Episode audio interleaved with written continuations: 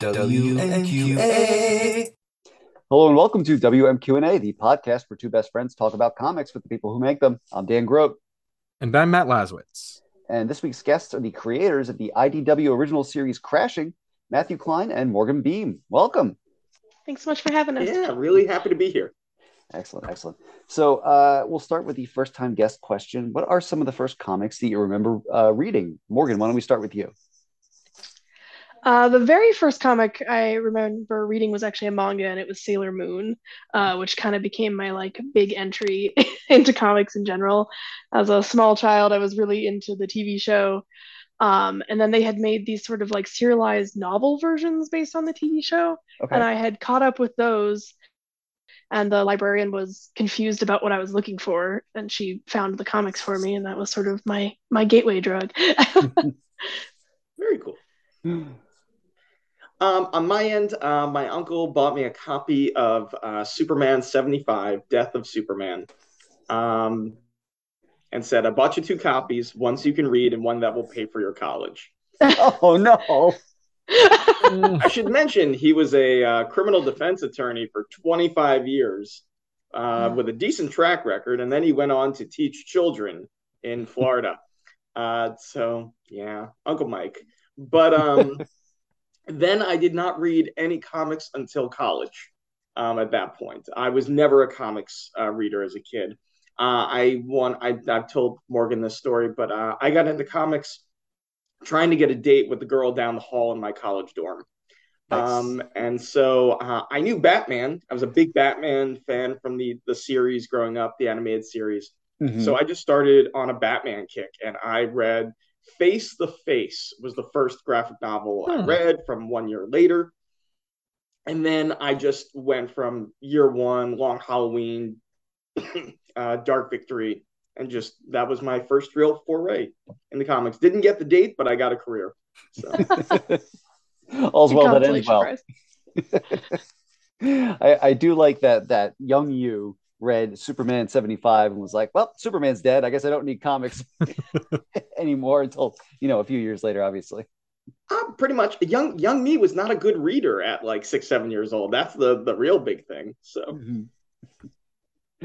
Ah, man. Now, at, at, at any point, did did you or your your uncle take that second copy of Superman 75 into a comic shop and be like, uh, here, I've got this for you? No, they ended up being thrown away at some point when we moved. I think like a few years later. I just tossed it because we all knew it wasn't going anywhere at that point. And I didn't have the complete storyline. I just had this one random issue. So I was like, I don't want that. Mhm, At mhm. you know, 12 years old, I was like, yeah, this is stupid. Why why do people only buy a part of the story? So there you go. Hence why I Uh, started collecting trades. That's that's how I got into comics. It's a, it's a, it's a, there's no wrong way, and that's a, that's a good one. Uh, library is full of Sailor Moon, also a good one. but uh, Matt, having worked at a comic shop for 15 years, how many Superman 75s would you say uh, you saw walk walk in the door and then disappointedly slouch out? Oh, not as many as X Men number ones, but a high number. the yeah, What shop did you work at, Matt? uh, Dewey's Comic City in Madison. Oh, Yeah, Dewey's. All right. I know. familiar. Dewey's. Okay. Yeah. no, no, I worked at Dewey's from 2000 to 2015. I I was their Valiant rep when I worked at. Ah, okay. So when I was there from 2014 until 2021, uh, I would contact Dewey's pretty regularly. Yeah, you probably talked to John or, or yep, John's a John's a friend of the show. He's been on the show a couple of times. He's an old good good friend of mine. Great dude. Yeah. Yeah. Small small community. comics is a small world for sure. Yeah. uh, anyway, shout out to shout out to Bush. But uh, yeah, so y'all are here to talk about Crashing, which is your IDW original series with colors Triona Farrell and letterer Hassan Otsmane-Elhaou. Uh, Matt, I don't think you've gotten to do a good old fashioned blurb reading in a couple weeks, so why don't you take this one? Here we go. Rose Osler is a specialist. Her focus patients with powers at a hospital with no powered patients policy. When a battle between Boston's protectors and destroyers erupts, Rose is trapped between saving the city's beloved hero by day and greatest villain at night. Except Rose could become a casualty when she's forced to risk her recovery. As Rose pushes past her limits to save everyone else, will she be able to save herself? For the listeners, I thank Matt- you for that dramatic reading. it was very good. Clapping his approval. I you should see me do horror. It's downright ominous. Ooh. Ooh, fun. if I were if I were uh, a less lazy editor, I, I would I would lay in you know appropriate background music for these dramatic readings. But you know, I also think like just once, and and it won't be this time, but I'd love to do just you know Herb Alpert and the Tijuana Brass, just an Yes. extremely inappropriate moment. But Solid. um, how does it feel to have the first issue out in the world? We'll start with that. It's really exciting. um, it's also, I think, really exciting because we um, we've been working on this for a while. Actually, we're actually just finishing up issue five, uh, which is good. There won't be any delays, no hiatus. um, and so, you know, it like that that suspense of like, oh, we, you know, we've got something pretty good, and I just want people to read it has been like building for a hot minute. So it's pretty exciting. it's it's a for me it's a really surreal kind of moment because I've I've been on the other side of this table so much working for Valiant in sales and marketing and now at Penguin Random House by day. Mhm. So I've I have helped so many comics be birthed into the world and have their launch and gotten to see the the joy and the excitement of creators and fans you know from a sales and marketing side so to be on this end of it is really rewarding and and I'm so grateful for the wonderful response from the shops and we we've had some amazing conversations with readers um, and it's it's got word of mouth going for it which is really really great so it's it's just been a dream it's and I'm so thrilled that everybody finally gets to see the amazing work of Morgan and Tree and Haas and Heather the, this whole team has really just put an incredible foot forward on so it's it's really rewarding. Yeah. it's great. Now, uh, have you all been doing the uh, the store signing circuit? Uh, Boy, one of us more than the other. uh, Matthew's been hitting the pavement hard. Um, but yeah, especially on launch week, um, we definitely hit up. I hit up some local ones here. Uh, Matthew and I were fortunate enough to come out to uh, Bedrock City together, which was really fun. Um, and then Matthew's just been a wild man. no, so like my so my journey, uh, Forbidden Planet, New York. That's my local shop. So as soon as the books arrived, I went and signed copies for on sale, and then I flew to Greenville, South Carolina, Borderlands Comics and Games. Uh, shout out to them; they did a wonderful store exclusive cover uh, by Ooh. Veronica Fish that goes to benefit the first responders charity, Tunnels to Towers. Um, all proceeds of all the covers uh, go to that charity, which was amazing to be a part of. And then in one day, I drove to Rebel Base Comics in Charlotte, Sailfish Comics in Winston-Salem, uh, Ultimate Comics in Raleigh, then flew down to meet Morgan in Houston. Um, I flew back two hours after our signing ended in Houston to New York. And then the next morning, six hours later, uh, after getting home, I rented a car and drove four plus hours to Annapolis, Maryland to Third Eye Comics, stopped back off at Cards Comics and Collectibles on the drive back. Uh, last week went to Bulletproof Comics in Montreal. I stopped in at Crossover Comics.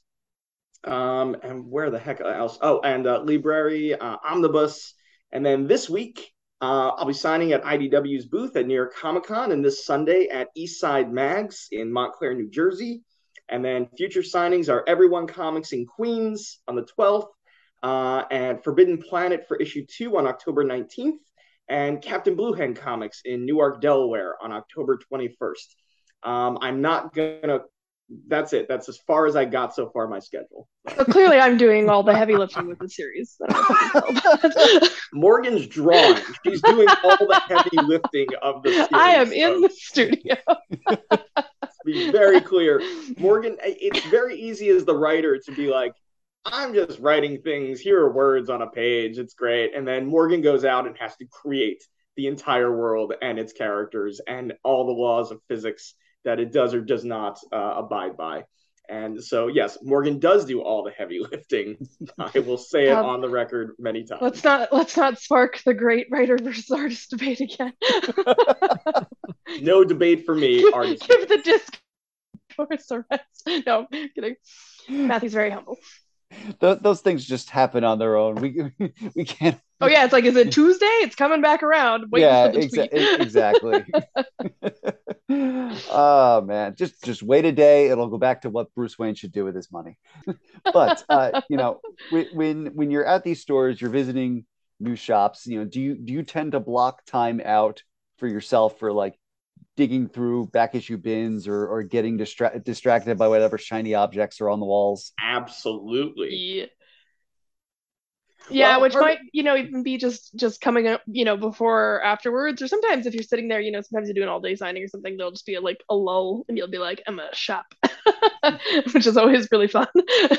Yeah, Morgan saw me pick up a few Batman back issues in, at Bedrock City, that's for sure. But part of it too is is I always try to do it as a as a another way of saying thank you to the shop for having us there. It's just mm-hmm. good manners to make a purchase or two. It doesn't have to be a lot of money, but the fact that you do it shows an investment in the store. It's a great way of saying thank you that they put some investment into you because they don't have to do this for us. They could spend their time trying to get other signings they could be spending their time just selling every book in the shop all at once. Instead, they choose to dedicate hours out of their busiest days, usually, to really promote this one homegrown creator driven product.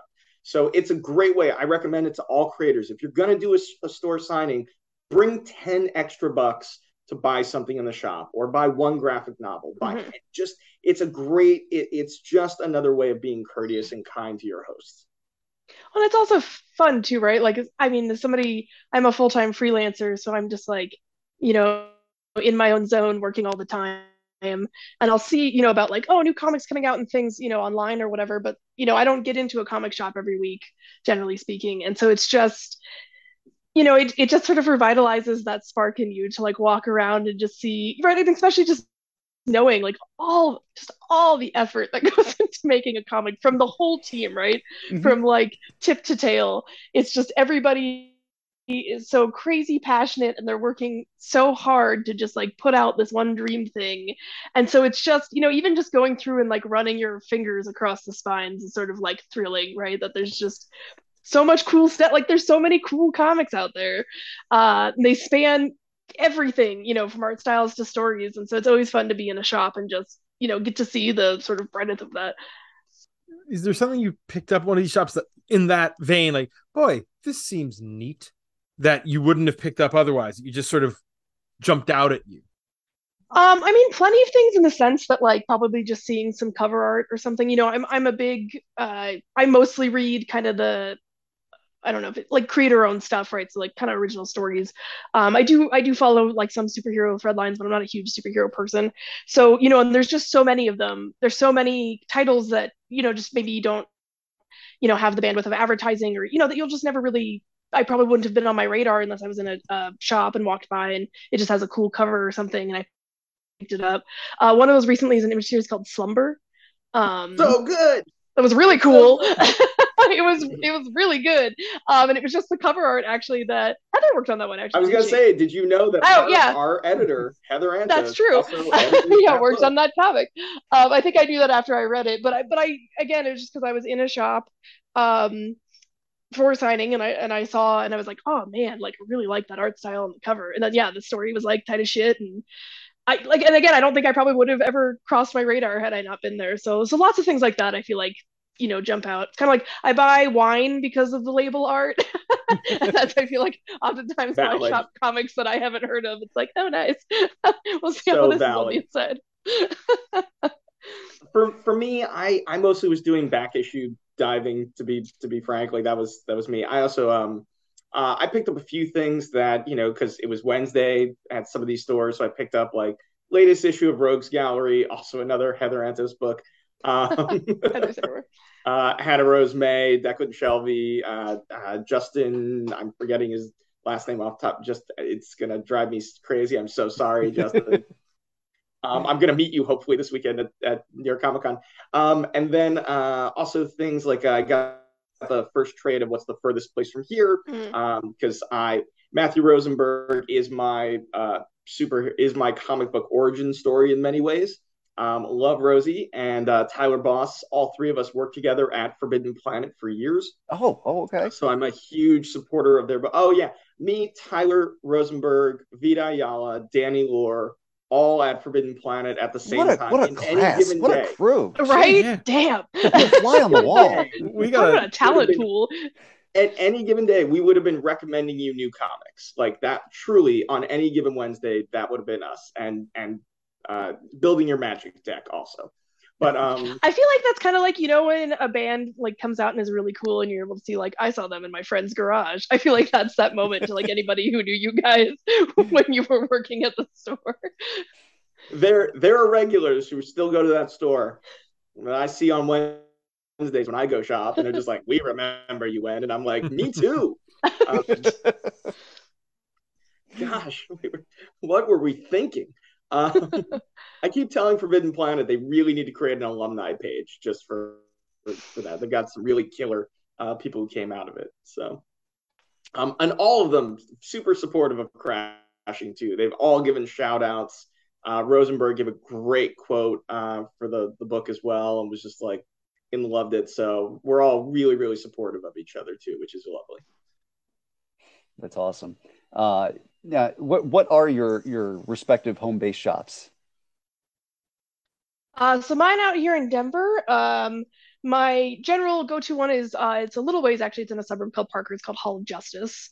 Um, and they just they're just awesome. They just like the everybody who works there is so nice and chill, and they always recommend good things. Um, so they rock. And then very recently, um, I've also become a patron at a little uh, shop called Mutiny, which is like this just like punk as fuck. I don't know, cool. They do like used books and then also comics, and they have like uh you know gunpla build nights and and things like that. So uh both really really solid shops here. I wish I had known that when I before I was out in Denver for a day job conference over the summer and or Aurora technically. I never really got off the resort which was a shame because I wanted to be able to check Colorado off my states I've been to a comic shop in list. uh, well If next I had- time. if I had known a couple of good shops I would have just you know sucked it up and gotten an Uber out into wherever but Could have at least gotten lost in Mile Mile High High. is I was gonna say That's Mile true. High is the institution, Right. That's Yeah. the you know. Mile High's They're wild, main- yeah. I, Mile High, there used to be a, a little shop not too far from where I lived. Um, that was kind of my go-to, but uh, that one they shut down a couple because they have like a, a bunch of branches. They they shut down that one, and I never really found a new foothold with Mile High yet. I Uh, I will also echo Hall of Justice. I was their PRH rep last year for a Mm. while. Um, great people out there. Yeah, yeah. Um, really great. really great people. Uh, for me, it's Forbidden Planet. Forbidden Planet was also when I when I was trying to get a date. Forbidden Planet was where I went and bought my graphic novels. Um, so I literally a couple years later started working with the people who got me into comics regularly, which was really really cool. They taught me how to hand sell. They taught me everything I know about selling. Um, great great institution shop. It's been around over 40 years now in Manhattan. Um, but I also will get out to uh, Bulletproof Comics.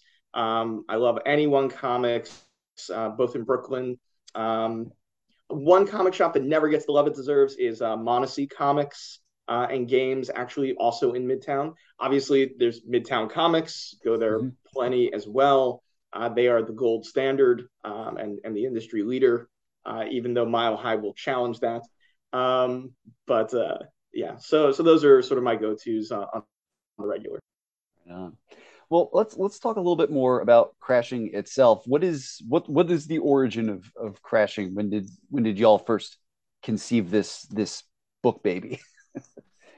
Yeah, so the the germ of crashing really started. Um, I was watching testimonials from doctors during the height of the pandemic who would talk about their experiences and just the the mental stress and burnout that they were suffering in the face of an overwhelming crisis.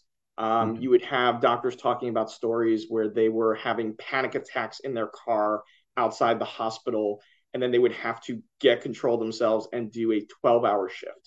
And they would do that every single day at a time where they did not know how or if they could save anybody under their care.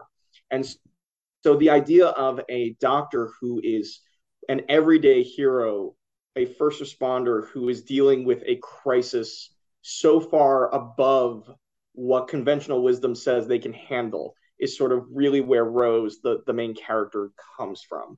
Um, and then from there, I also was looking because you know the, we we tend to deify doctors and mm-hmm. put them above us in many ways, in, in that they are supposed to be um, a more special person, higher person. Because we we put our care and our livelihood in them, but they're just as flawed and they deal with just as much stress and triggers and trauma as everybody else. And so, when thinking about Rose and thinking about someone who is addicted to saving people, um, I really also wanted to touch on this idea of addiction as a very core uh, part of her personality. Mm-hmm. And uh, addiction is rampant. There were 108,000 overdose deaths um, in a 12 month period uh, between 2020 and 2021. It was the highest on record uh, since they've been doing it back in the 80s and tracking these. It is still in every single community out there. We've actually met at these signings some amazing people who are recovering addicts who have lavished such amazing praise and gratitude for how we treat that subject. So that's really where Rose came from. And from Rose came the rest of the world because it's her story. Um, from there, I worked with uh, our, our editor, Heather Antos, was putting the pitch together, uh, the document. And then I spoke with a friend of mine uh, who I always call uh, our manic pixie dream boy, Ryan Cady, who is a fabulous comics writer. Um, and uh, he had worked with Morgan on a phenomenal, uh, yes, I used the word twice because it's true both times, um, webtoon series called Wolfsbane, which if you've not read, it's still live. Go read it. Um, it's a wonderful horror book. And Ryan recommended uh, Morgan to me right off the bat. And I reached out as fast as I could. I knew Morgan's work. Uh, I knew she was a great fit for this book. Um, and as soon as she was willing to say yes, and meet with me. Um, she instantly got it, and and we just kind of built from there.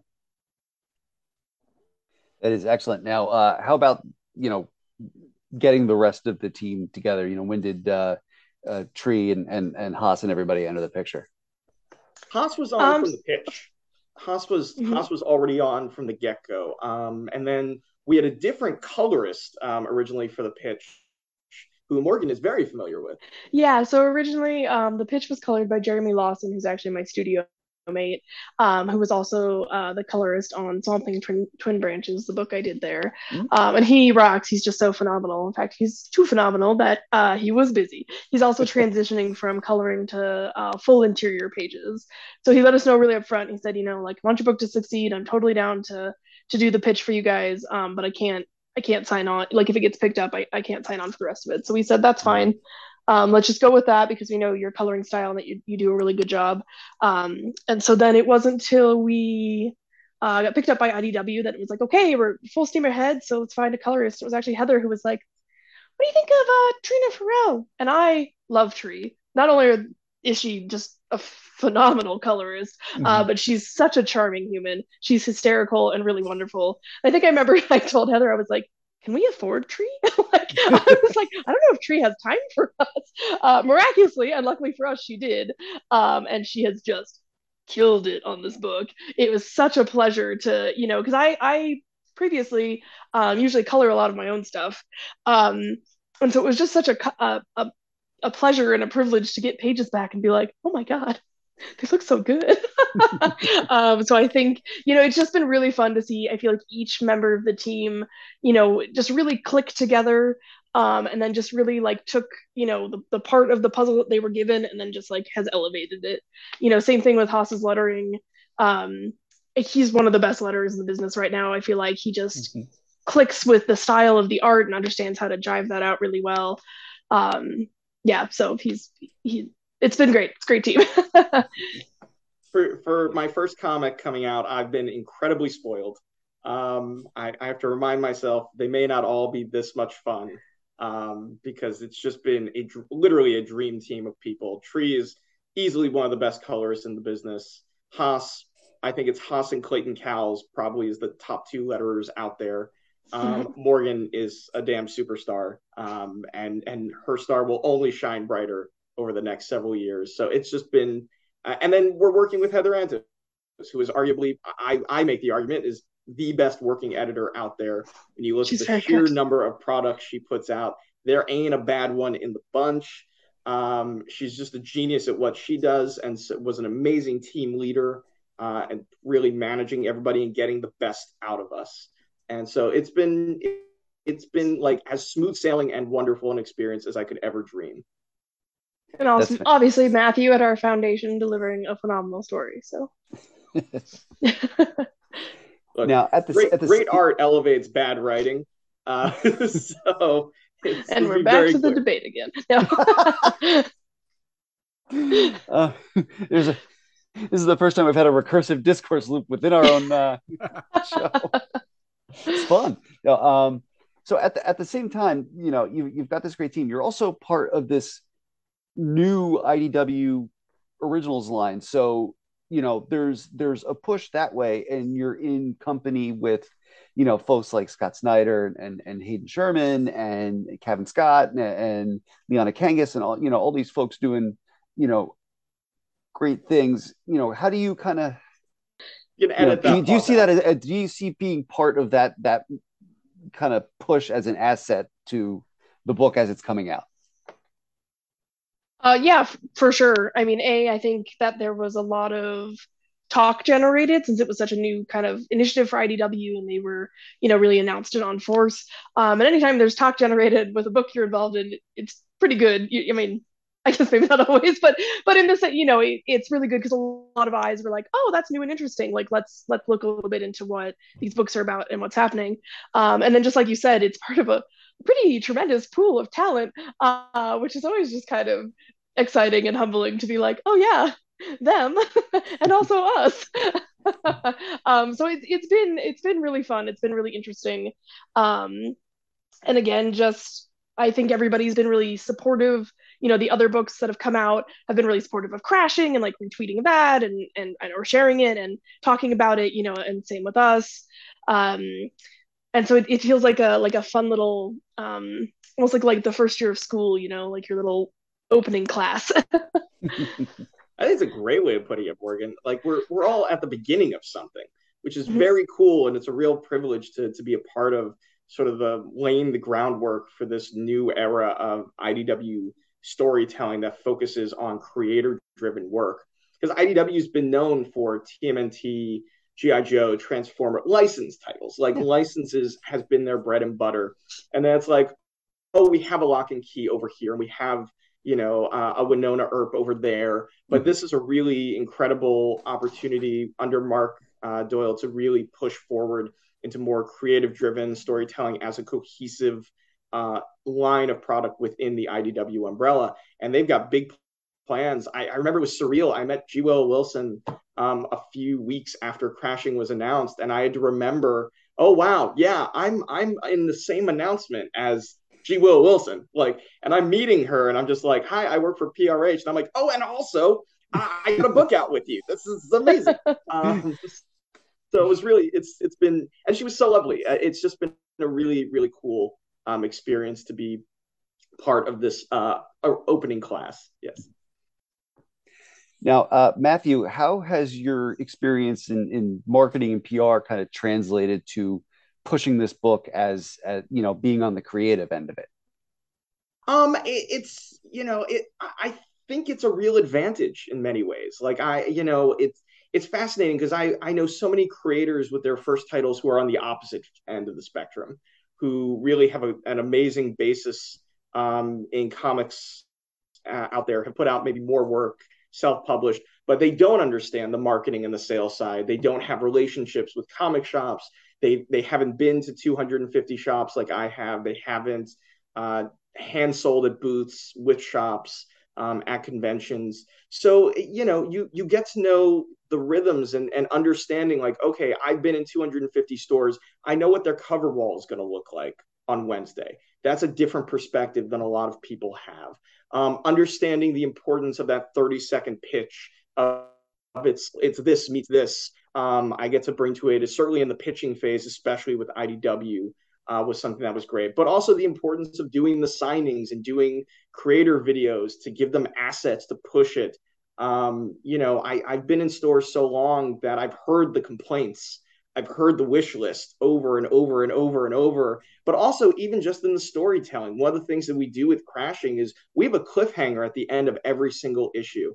Part of that is from working in comic shops and hearing people who work there who hand sell complain that so many series are written for the trade and not for the monthly issue by issue. So when it came to pacing crashing, that was something that we really put a major thought into was how do we hook them by the second page turn and how do we make that last page a cliffhanger that gets them to come back next month.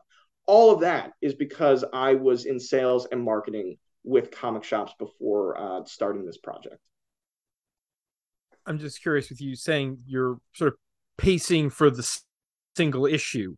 In your head, I mean, the trade is you just finished the regular book, so the trade is probably not exactly fresh in your mind, or maybe it is. Uh, are you planning things to make the trade experience special or different, extras, stuff like that, or is it just that's worry about that horse out of the barn or some similar analogy that is not quite coming to me. I'm sorry, we have to pause so I can put that metaphor out of its misery. Precisely. I don't have any super insight into exactly what's going to go into the trade. I imagine um, thinking about the page requirements, IDW will will want to put definitely some extras in there. I think the the character sheets could be very cool. Some of the process pages will be really cool. Um, maybe some of the interviews that we've done, they might put in the back there. Um, there, there are all these different ideas that we could do. So I think you're just gonna have to wait to pick up the trade to really see what what we do with it, Matt. But uh, I think it's gonna look really, really snazzy. Um, and again, like a true salesman. but even even still, in like chapters of a book, every chapter is supposed to make you want to read the next chapter, mm-hmm. and then you get to the end of the story, and there's the big, big payoff still same rules apply as far as storytelling goes with this. Yeah, I, I don't really worry about the trade the story and the trade having any hiccups because Matthew's right, he's done a very good job of putting this hook at the end of each issue.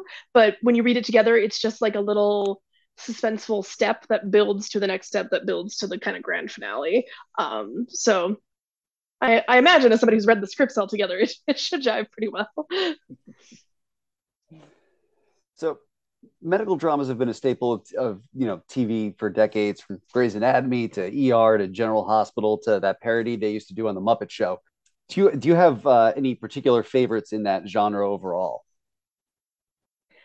I think my favorite is actually Scrubs. You guys remember that show? Um, it's just it's good because I feel like it has enough heart and drama, but it's also like funny. Mm-hmm. Um, and also, I have a couple friends uh, who are nurses who work in hospitals, uh, and they have told me repeatedly that that one of all the other ones is actually the most accurate. yeah, okay. um, so that one's fun. I definitely did start watching Grey's Anatomy when we started this um, series, and also um, ER. Uh, both of which, you know, are great. They're great for what they are, but they are so dramatic. you know, it's like medical soaps, which is fine. I love mm-hmm. good soap. So, um, and definitely, and some of them are a little dated. Um, but it it has it has been fun. It was not a genre that I think I watched very much of before starting this book mm-hmm. and then definitely you know just for both like the high drama that this this book has and then you know the the medical situation i was like yeah i guess i should dive into some staples here uh, but yeah scrubs i think scrubs is my favorite uh, i'm a big house fan mm-hmm. um, oh, you know, because because I'm also a detective guy. Like I, I love a good mystery and a good noir, um, and I love a, a Sherlock Holmes style protagonist. So House, I absolutely adore. And then after that, it's probably the first several seasons of ER. And like I absolutely was thinking about ER when crafting the opening for this series was just like because ER ER always started with a bang. Like it's mm-hmm. somebody's being wheeled in on a gurney, and then a doctor in a tux jumps on top of them to give them CPR. You know, and it, people are throwing out medical jargon, and everything's life and death immediately. And learn about all these people while they're treating them and how they're treating them. And it's an action movie. Like every mm-hmm. episode mm-hmm. for a while there is treated like an action movie. And so I absolutely blatantly uh, homaged, I won't say stole, I uh, homaged um, kind of that ER style uh, when thinking about the opening for, for Crashing. Matt, how about you? You got a favorite medical drama? Well, I mean, you mentioned Veterinarians Hospital. Uh, anything with Muppets. Was that what the Muppet Show sketch was? I couldn't Yep. remember the name of it. Veterinarians, the story of a surgeon who's gone to the dogs. yes. Okay. Uh, but but I, if probably House for the exact same reason. You know me and my love of Sherlock mm-hmm. Holmes. So yes. you know you, you put Sherlock Holmes played by Hugh Laurie as a doctor, and it's kind of like okay, I'm sold. I definitely I watched How about you, House at least up until he got committed to like a, a, a mental asylum, which I want I think I want to say was like season like six or seven. We got we got it in pretty deep, and then Grey's We watched at least the first. I don't know. Grey's is turning into The Simpsons, where it's just been on uh, forever. Uh, except Is in it that still show's case. I think, Oh I think yeah, it is. Season Oh, wow. 19. I didn't know think, that. I think I it's, think either it's 19 just 20 Ellen right now. Pompeo and like whatever that show's equivalent of Saved by the Bell, the new class is. But uh, yeah, no, that's that's still there. but like I, I The, the rumor, the rumor is it'll be gone soon because Ellen Pompeo is down to eight episodes this season, and they have Ooh. said when she's ready to go, they will end the show. So it's very likely Grey's could be ending. Um, but blow up the hospital on her way out. they've done that. That's the and and that's the thing. They've done everything. oh man. But yeah, no, it should it should be like that one scene of The Dark Knight. She's just walking away from the hospital as it's exploding, but stops for hand sanitizer. the the only thing they haven't done is put superpowers on the show yet, and we were like, we could do that, and so there you go. there you go. Uh, exactly. Um, all right. Uh, I'm going. I'm going to uh, turn now to our grand Twitter inquisitor Asimov fangirl, who asked, uh, "Was there a medical fact or fun fact that you learned in the process of making this book that stands out as a favorite or most memorable or strangest?" Oh, medical fact. Um, I'm trying to. I'm sure there was. My brain is completely blanking now. Uh, Matthew, do you have anything? Give me a second to think about that. Man, I'm trying to think if there was because I again like I I love medical dramas, and so like I I feel like I get medical tra- trivia all the. I almost said medical trauma all the time, but like medical trivia all the time. I I have a little medical trauma. It's fine though. I'm I'm getting better. But um, but no, you know what's interesting? I actually learned one today about uh, playwright and author J.M. Barrie. Um, and it's related to stress. Apparently, he was so stressed out for so long in his life that it actually stopped him from growing at a certain point in his development. And like he he never grew past five foot three because his brother Hmm. died and he watched his brother's death and his mother his brother was the favorite child and so he actually would dress in his brother's clothes and pretend to be his brother for years to make his mother happy who was Wow. a psychotic breakdown at that point. and from the sheer amount of stress hormones that he had because when you are super stressed out you actually stop producing growth hormones you stop creating saliva and anything related to digestion which is why you get dry mouth when you get really stressed out and panicky and that fight or flight comes in because your body basically stops using anything essential.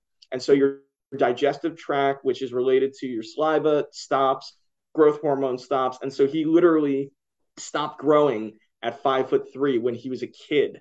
Um, and he, he stopped developing in a lot of ways actually physically because he was so stressed out all the time. So there you go. There's your, your medical fun fact for the episode. That's the guy who wrote Peter Pan, right? it is. He's the guy who wrote peter pan he literally never grew up from being a boy um, in many ways and so there you go That is. Oh, that's amazing. Yeah, I think mine is probably like less facts about things and more just like watched a lot of my my YouTube search history is definitely or like put me on somebody's list, but watched a lot of like surgery videos or different things to learn how to use like okay, if it's this piece of equipment, you know, how is it used properly? Like where is it placed on the body? Mhm. You know, what kind of machines are in the ER for an open heart surgery? You know, like how how does that kind of stuff work? Uh, but definitely, obviously, like big apology to doctors and nurses out there because it's not they're gonna read the book and be like, "That's not right." I did my best, um, but it was just amazing to see. Yeah, like like how like even just um like an IV.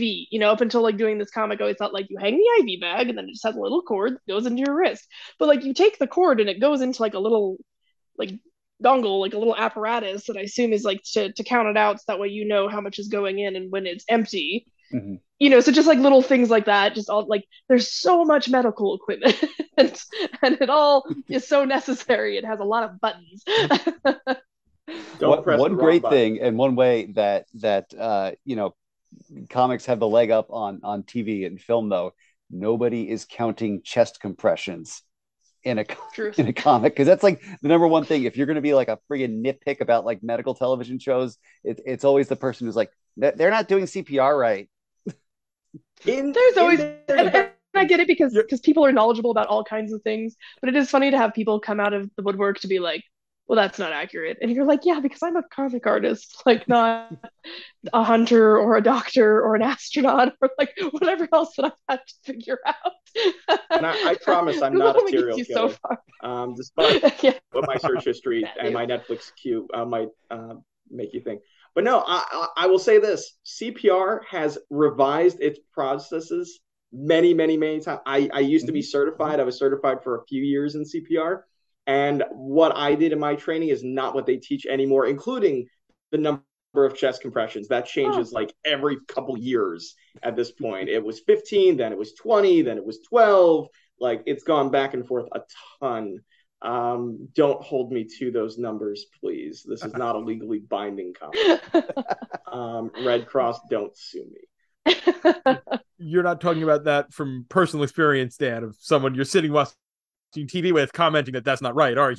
I I'm no longer certified in CPR. Let's put it that way. I, I, I was commenting on Dan, whose wife is in the medical field, and oh, it's it's the same way that you can't have anything set in a kitchen without my wife, who works in the food industry in uh, uh safety and sanitation. Be like, she would never be able to have her hair like that in a kitchen.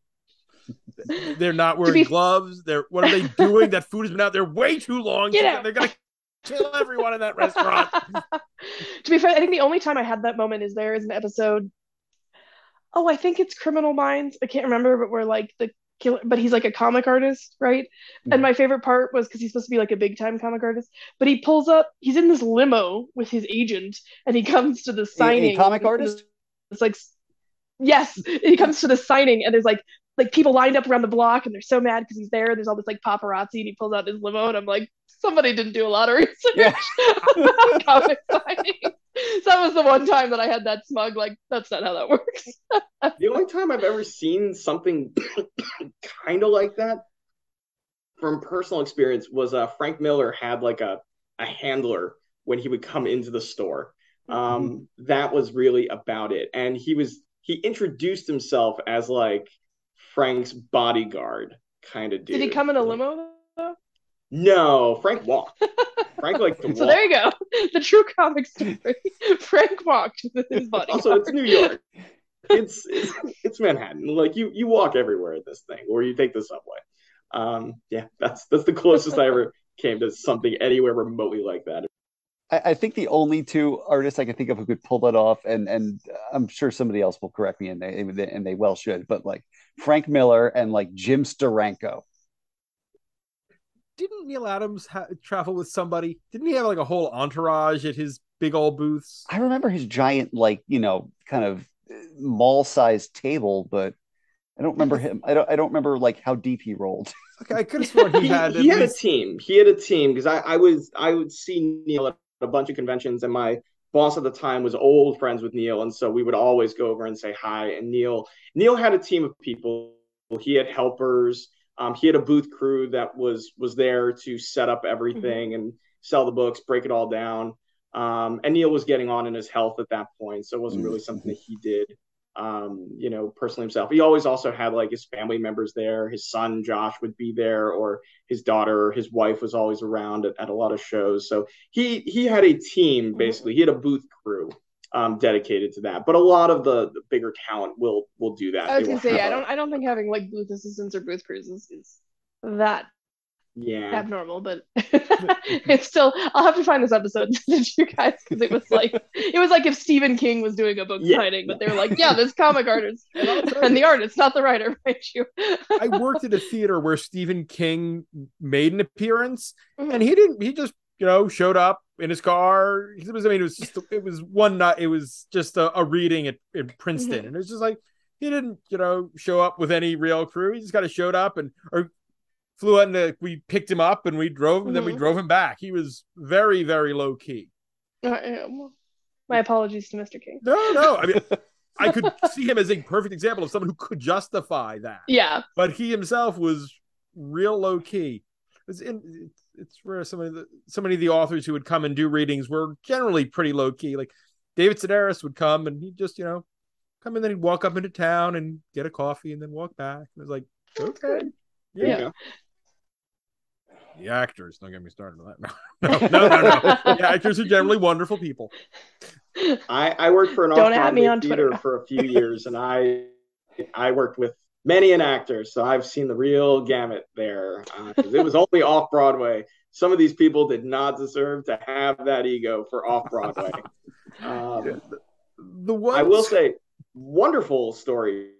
Vincent D'Onofrio, though, uh, super lovable guy, absolute gentleman, knew everybody's name, knew what everybody did in the company, and then I actually sold him a ton of Daredevil books when he was doing research on Kingpin um, at, at Forbidden Planet. He came in and he also got his son a Nightwing trade paperback because his son was getting really into Nightwing, and he still remembered me uh, years later when he came back into the store, which was Oh, wow. amazing.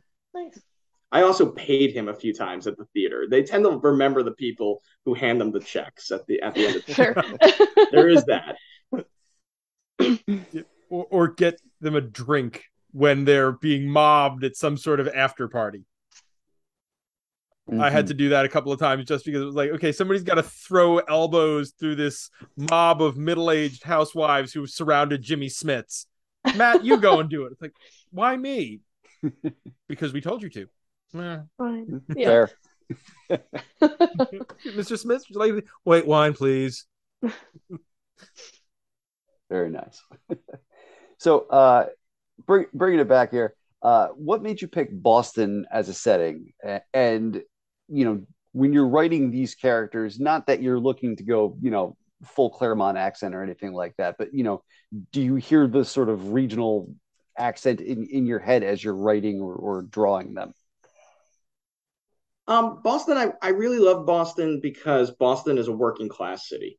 Um, Boston has like work ethic is is absolutely ingrained into the DNA of Boston, and so I thought it was really a fitting place for a doctor like Rose who grinds and grinds and grinds every day and has this and and works herself to death, um, basically in a lot of ways. And I thought that was really really fitting. The other thing too, I thought about Boston is we have a subplot going through the entire series about this anti-powered movement um, and a very real uh, city ordinance that they're trying to pass that would actually restrict um, powered citizens of having things like a driver's license, limit their employment opportunities, limit their public uh, health care access. And I thought Boston has a very rich and colorful and storied political history that I thought also lent itself very, very well uh, to to that sort of plight. As a New Yorker, how do you feel about having created Red Sox fans? Uh, I'm a Phillies fan, so I don't really care. Um, okay, okay. Because as a Phillies fan, I don't care about anybody else. Um, How did you wind up a Phillies fan? well, I grew up in Philly. Oh, So- that'll do it. I went to opening day at Veterans Stadium for about 15 years of my life um, before they tore it down, along with the jail cell that they Mm. had in the stadium and an on-call judge who's there every game um, for for people to go to jail. Um, so yeah, no, Oh. that's that's kind of how I, I came in with it. As- So so I don't care about the Red Sox. I don't care about New York. Yankees beat me in 09. Oh, boy. I could care less about the Yankees. My Nobody God, at Matthew on Twitter Mets either. are. Sorry. as What as, happened? as someone who grew up 25 minutes outside of New York, and now lives within sight of the Betsy Ross Bridge, I think we have reverse experiences here, my friend. Good for you. I hope you turn into an Eagles fan because we're winning the season. So. Uh, yeah, Eagles are 4 0 inexplicably, and Phillies are so, so close to making the postseason. It's gonna be a good year. It's gonna be a good year if you if you love cheesesteaks. Just saying. Cheesesteaks are good. Cheesesteaks are They're very good. We we don't call them a Philly cheesesteak. We just call them a cheesesteak. Just just to make sure. makes sense. That's like the Denver omelet. Right. Every time I left Colorado, I'd see a Denver omelet on a menu, and I'd be like, "What is that?" It's just an omelet. It's the right way to make Like an omelet. mushrooms and peppers in it. It's not even like. but yeah, funny how those things work.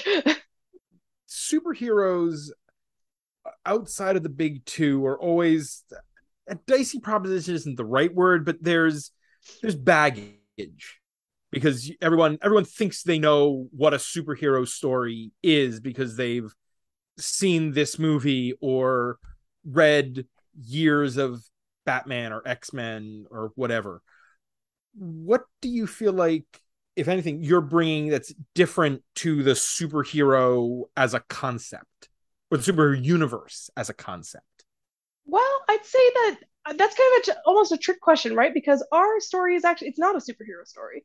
Um, it's just a story that has superheroes in it. Um, but they're um, we're not trying to reinvent the wheel with that one. You know, like they're not.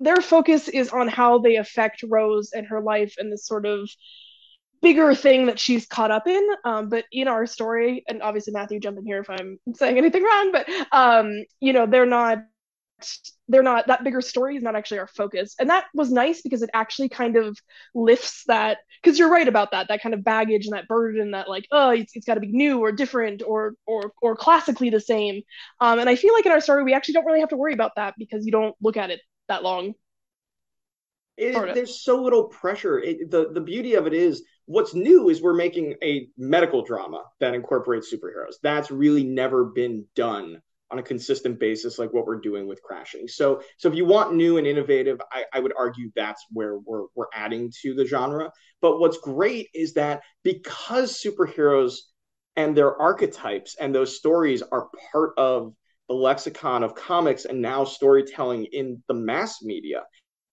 it's a tremendous asset because you have a lot of shorthand that you can rely on. So we actually don't have to give Rex Glassman and Gordian and Piper a ton of space in Rose's story for you to understand exactly who these people are, what their archetype is, what their powers are, what their end games are, because the reader is so knowledgeable already with that stuff. So it's a huge asset to us to have a world of superheroes um, and then we can say it's great that they're there. They're a crucial part of the tapestry that we're Mhm. building.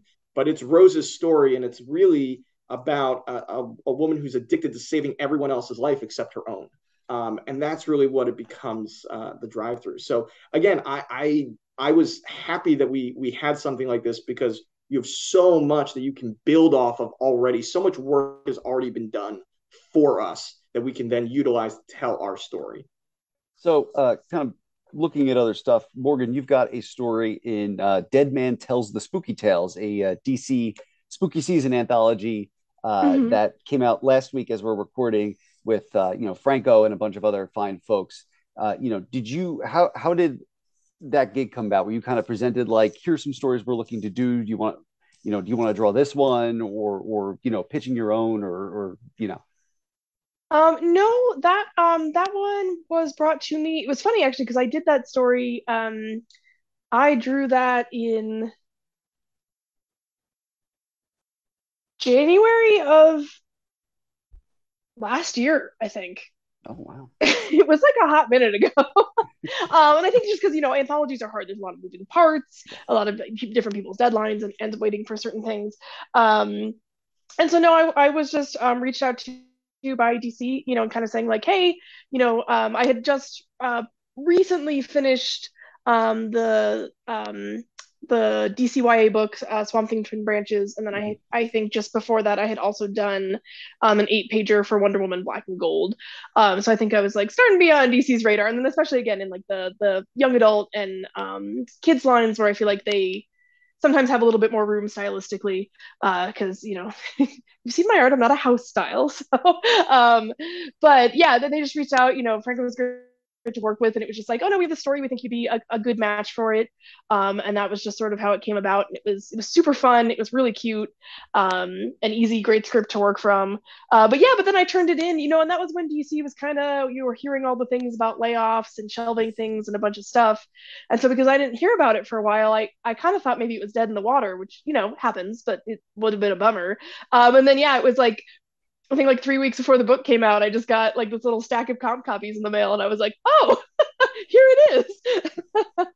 um, so it's nice, and all the other stories in that are really great too. It was a really, you know, I grew up on Goosebumps, um, and even Tales from the Crypt and that kind of stuff. So it's really fun to kind of see like the new version of that a little bit.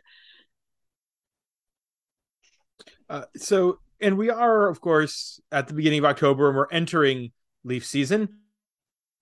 Uh, has without giving too much away has doing that story made you look askance at all those lovely leaf piles. A little bit but i also i mean i i love horror huge horror fan. Um and i i particularly love that kind of like creepy slow build you know like somebody watching you from the trees feeling um and supernatural stuff. And so it is always fun with like things like that to play with like kind of like a daydream you're right? Where you um you know you look at everyday objects certain things and you think about how maybe they could be a little menacing. Um, and I feel like I did get a lot of that. Like plant horror seems to be my jam. Uh, when I worked on the Swamp Thing book, you know, same thing. Swamp Thing has some horror elements to it, but I think it's mo- mostly kind of a, a drama and a, and a self-realization story. But it was fun to play with the art you know like where you're where you're putting your camera and how you can make certain things that maybe aren't menacing yet kind of look menacing um, and i always i love playing with that kind of stuff so yeah, not jumping in any piles of leaves this year. You never know. and now that you've gotten to do uh, a few things for DC over the years, you know, that we just mentioned, you know, is there is there a, a favorite DC character that you've gotten to draw, and is there one that you're you're still looking looking to draw? I mean, I feel really fortunate to have been able to draw, and especially kind of my own spin on on two big faves of mine, which is Swamp Thing and Wonder Woman. You know, the Swamp Thing book was so fun because since it was this kind of new separate adventure, completely divorced from continuity. One of the things that my editors at the time said was they're like, when you design Swamp Thing for his big reveal, they're like, we do not want him to look anything like the Swamp Thing in the mainstream universe, like no similarities at all, mm-hmm. which is actually great, right? Because those like like Alan Moore's Swamp Thing is genius and no one's ever going to follow that. And so you know of builds some pressure. So it was actually nice. It was a nice kind of pressure move to be like no completely your own. Um you know and i wanted him to kind of look like a plant evangelion. Um and so so that was that was really great and i really enjoyed being able to have my own take on that.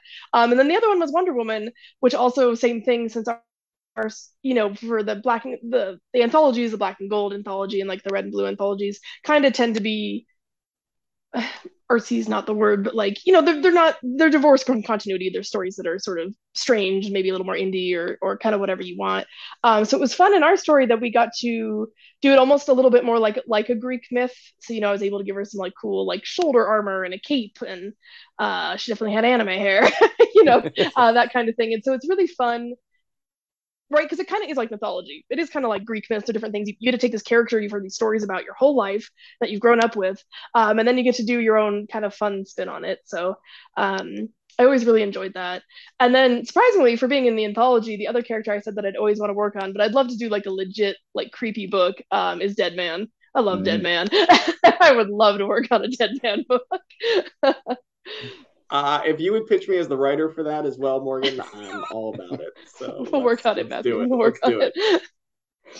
I'm a big Deadman fan as well. Uh, would would go nuts for that. now, uh, Morgan, what art what artists are your uh, who are, who are your uh, artists that you jam on uh, personally? I always get this question. It's so hard because there are so many. um, storytelling wise, uh, Rosemary Vo, Rosemary Valero O'Connell is like a huge influence of mine. I just think the things that she does with visual storytelling are incredible, and I cannot say that often enough. Um, I think she's one of the best storytellers working right now. Um, there's a lot of really, really big ones stylistically that influence me. Eric Canete's always been a huge influence of mine. Uh, Felipe Andrade, uh, I'm obsessed with his stuff. Uh, I think he's also a genius. mm-hmm, mm-hmm. Um, there's a bunch, you know, like uh, Daisuke Igarashi is um, a a Japanese comic artist. He did Children of the Sea, um, another book called Witches that I also think like the stuff he does with mark making and mood is is, really awesome. Mm-hmm.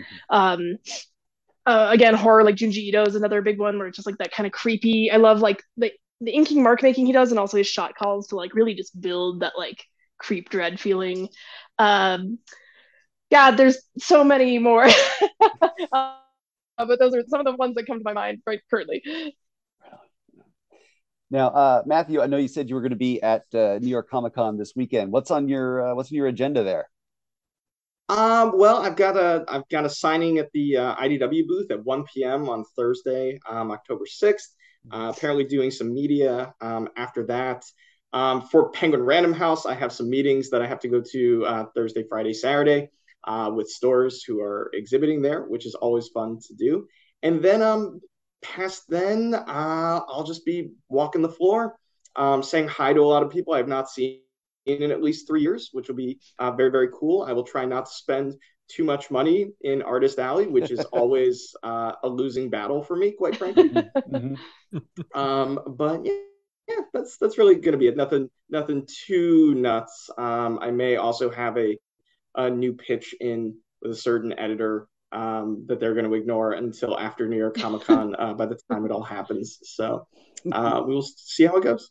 Well, fingers crossed for that. Uh, penultimate question What are either of you reading right now? Um, what am I reading right now? I just finished uh, Slumber, that series I told you about. I mm-hmm. also just finished uh, The Forgotten Blade from TKO. I don't know if you guys have read that one, but it was yep. so good. um, really loved that one. I am also reading. I feel like I gotta pull out my Comixology app now. um, I just picked up. Um, I just started reading um, Hard Eyes, which oh. is mm-hmm. has been fabulous. I just finished issue one, but I'm I'm really hooked. Um, and same with Do a Power Bomb, um, Danny Warren Johnson's new book, which is so I mean his art's incredible and the story is proving to be super fun. The the hook at the end of the first chapter def- or first issue definitely blew me away. I didn't think that's yeah. where we were going with the story. Uh, so yeah, a lot of a lot of fun stuff. right on. Um, likewise, do a power bomb. Uh, I am a massive pro wrestling mark, um, and so uh, do a power bomb is right up my alley. Um, and actually, at the same time as crashing, I was working on a pro wrestling comic pitch um, as well that has not yet seen the light of day. But um, do a power bomb. I picked up Old Dog from Declan Shalvey. Mm-hmm. Um, talked about what's the furthest place from here. Uh, time before time, great time. I'm a sucker for a good time travel mystery book. Um, it's like Looper meets Goodfellas. It's really fantastic. Highest recommendations there. Um, Slumber uh, to echo uh, Morgan uh, Christian Ward's uh, Bloodstained Teeth is fabulous. If you like vampires and horror in general, highly uh, suggest picking that up. Um, on the DC side, uh, Batman, Human Target, Detective Comics, mm-hmm. uh, Aquaman, Andromeda, um, reading some of that stuff as well. And then anytime there's a new Ed Brubaker, Sean Phillips, OGN, I am the first one in line. Like Forbidden Planet knows I'm coming for it. so uh, without a doubt. Oh man, you Brubaker is one of my my biggest influences. So you mentioned uh, Human Target. The art in that book blows my mind. Oh, it is Greg Smallwood so, is killing it. It's so good. So beautiful. It's so good. And, and, the covers are some of the best I've seen in so years. good. Just incredible. Yeah. Gorgeous. gorgeous. Oh, art. another good one I'm reading. Have you guys read Firepower? Yeah. Oh, um, that was yeah, been yeah, really Kirkman good. Insomnia, yeah. Yeah. I I love uh um, I mean Chris Samnee's is awesome, but just like man, just like a good solid kung fu story. I am here for it. How about you guys? What have you guys been reading? Ah, boy. Okay, I've got I've got this prepped. So, uh, reading the X books. Uh, I'm doing uh, Human Target. Love that's that's kind of my favorite book right now. Also, so uh, Superman: The Space Age from uh, Mike Rus- uh, Mark Russell and Mike Allred. That what a team! What a team! Yeah. Oh, it's, it's gorgeous. It's good. Uh, what else am I reading right now? I'm reading uh, Image. I'm doing well, they're both on hiatus right now, but Saga and Farmhand. Mm. Um, oh, and Shirtless Bear Fighter, uh, because that book I is love just shirtless bear fighter. it's so ridiculous. I It's love so it. So ridiculous. I love stupid. Yeah. Ah, and that book is just puns and a guy who looks like Christopher Meloni. Um, really, all you need. Ah, I'm trying to think. That's that's the, that's the main stuff. I think that's the main stuff for me right now. Matt, I Yeah. bought you time. Uh, I mean, you you hit the bat titles. Uh, cannot wait for this week's uh the new Rosenberg Joker series, following up on the Tynion one, uh, which was a fave. Uh, I mean, I I read. I, I love that you call it Bloodstained Teeth, which I think is phenomenal, and just a little bit, Newburn, uh, the Newburn and that Texas Blood, Jacob Phillips Mm. who's been doing incredible work with uh, Chip Zdarsky and Chris Condon on those books. Uh, uh, Brother of All Men, Zach Thompson's new book out of uh, Aftershock, a weird folk noir, which is fascinating. I'm uh, scanning my far too long list. Uh, and Quest Aside, the fantasy it's always sunny meets lord of the rings book out of vault which is Oh, great Well, uh, Matthew and Morgan, this has been a fantastic hour. Final question before we release you back into the world: How can people follow you online and keep up with crashing and everything else that you have going on? Um, for sure. Well, Crashing you can get from any of your local comic shops. Um, issue one is out. Issue two will be out next month.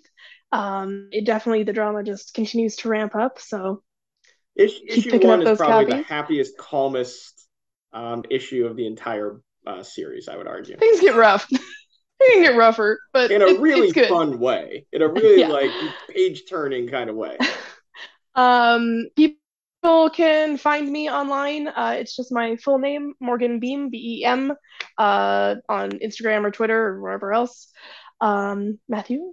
Um, yeah, you can find me on Twitter at Matthew Klein three sixteen, uh, where I will post uh, ridiculous uh, food um, pictures from trips and restaurants that my uh, much better half goes to. Um, also, you can find me on Instagram at MacTheKnife1116 uh, because I was an idiot and didn't make my handles consistent across all of my social medias back in the day. So I never thought it would be vital to my career. So there you go.